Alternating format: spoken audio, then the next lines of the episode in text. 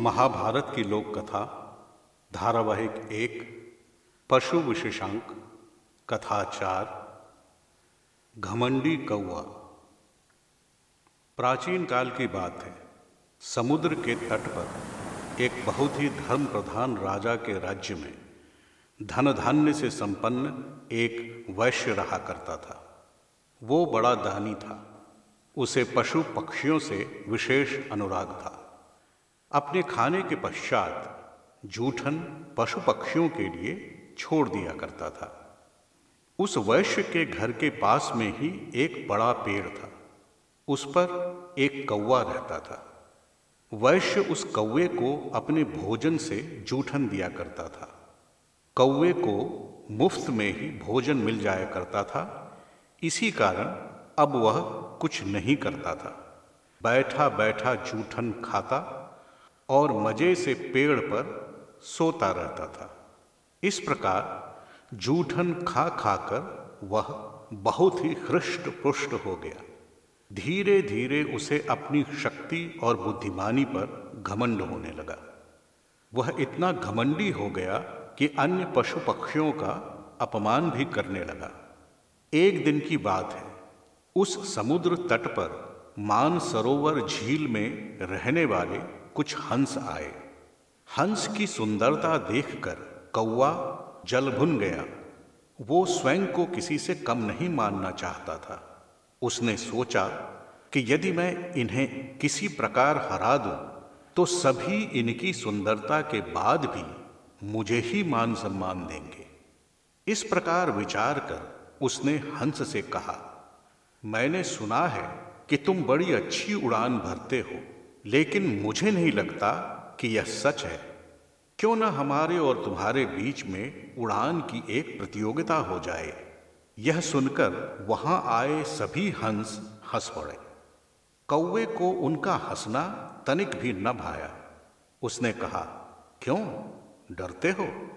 हमसे मुकाबला नहीं करना चाहते? हंस ने कहा, ऐसी बात नहीं है। हमें तो तुम्हारी धृष्टता पर हँसी आ रही है।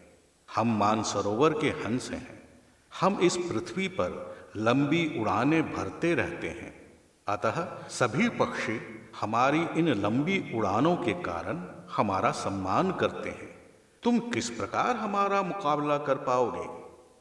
कौवा अपनी चाल की विफलता देखकर सोचने लगा कि यदि ये बातों से ही हमसे जीत गए तो उसके मन को और भी ठेस लगेगी। और सभी पक्षी ये मान लेंगे कि हंस उससे श्रेष्ठ हैं। इसलिए उसने अपनी बड़ाई करते हुए कहा, बातें तो सभी बना सकते हैं, किंतु क्या तुम 101 प्रकार की उड़ानें भर सकते हो? मैं इन सभी प्रकार की उड़ानें भर सकता हूँ। ये सभी उड़ानें सौ सौ योजन की होती हैं। अब हंस सोच में पड़ गए। उन्हें तो केवल एक प्रकार की ही उड़ान आती थी। कौवे ने उन्हें सोचता देखकर उन्हें प्रभावित करने के लिए फिर कहा, मैं तो तुम्हें उनके नाम भी गिना सकता हूँ। सुनो, पहला है डीन, साधारण उड़ना। उड्डीन, ऊँचा उड़ना।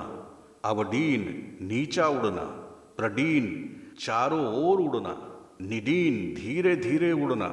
संडीन ललित गति से उड़ना, विडीन, दूसरों की चाल की नकल करते हुए उड़ना, परिडीन, सब ओर उड़ना, महाडीन, अतिवेग उड़ना, अभिडीन, सामने की ओर उड़ना, गतागत, किसी लक्ष्य तक उड़कर लौट आना, प्रतिगत, पलटा खाना।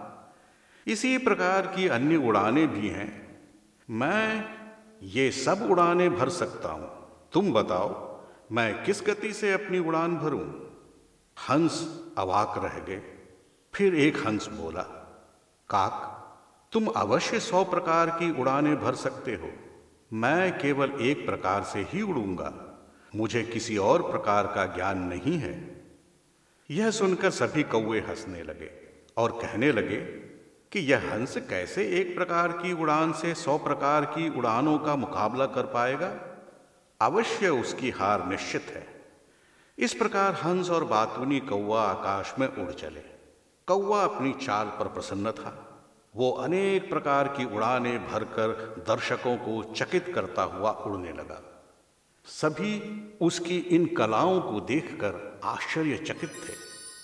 उधर हंस अपनी एक चाल से उड़ा चला जा रहा था। उसका वेग कौवे से बहुत कम था। यह देखकर अन्य कौवे कहने लगे, यह हंस उड़ा तो अवश्य, लेकिन वो इतना धीरे धीरे चल रहा है कि मुझे नहीं लगता कभी वह जीत सकता है। उधर हंस धीरे धीरे अपना वेग बढ़ाते हुए समुद्र की ओर चला गया। वो घमंडी कौवा अनेक प्रकार की कलाबाजियाँ दिखाने में अपनी ऊर्जा नष्ट करता रहा। कुछ समय बाद उसे थकान होने लगे। समुद्र बड़ा विशाल था। चारों तरफ़ पानी ही पानी था। कौवे ने इधर उधर दृष्टि दौड़ाई, किंतु उसे कहीं भी टापू या वृक्ष दिखाई न दिया। वो भयभीत हो गया कि अगर उसे धरती शीघ्र न मिली तो क्या होगा। बस ऐसा सोचते ही थकान से उसके पंख चलने बंद हो गए। वो पानी में गिरने लगा और हंस से बोला, भाई हंस, मुझे बचा लो, मुझे बचा लो। मुझे लगता है कि मैं पानी में अभी अभी गिर पड़ूँगा। हंस बोला, तुम तो बड़ी बड़ी बातें कर रहे थे कि सौ प्रकार की उड़ानें भर सकता हूँ। अब कोई ऐसी उड़ान भरो कि बच जाओ। कौआ शर्मिंदा होकर बोला, मुझे क्षमा करो मित्र, हम कौए हैं और हमें काउ काउ करने की आदत है। अब मेरे प्राण तुम्हारे हाथ में हैं, मुझे किसी प्रकार बचा लो। हंस बोला, तुमने न केवल हमारा अपमान किया, बल्कि कई अन्य दूसरे पक्षियों का भी निरादर किया है। पहले यह बताओ कि तुमने ऐसा क्यों किया, तभी मैं तुम्हारे प्राण बचा सकता हूँ। कौवा अपनी करनी पर बहुत शर्मिंदा था।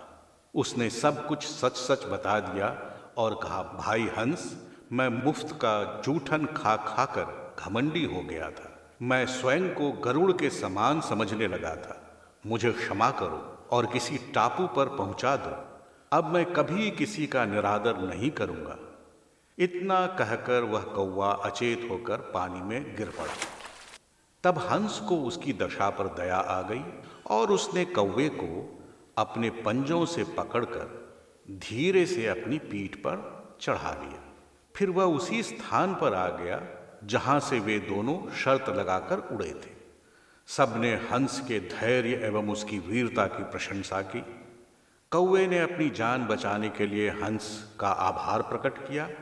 उसके बाद उसने प्रतिज्ञा की कि वो कभी किसी से झूठी शर्त न लगाएगा। उस दिन के बाद से वो कौवा किसी का निरादर नहीं करता था। उसने वैश्य का दिया जूठन भी खाना छोड़ दिया। अब वह दिन भर उड़कर अपना दाना इकट्ठा करता और अपना जीवन यापन करने लगा था। इसीलिए कहा गया है कि दूसरे के सहारे पड़ने वाले को अपने बल एवं वीर्य पर घमंड हो ही जाता है। जब तक आत्मविश्वास है, तब तक तो ठीक है, अन्यथा घमंड टूट ही जाता है।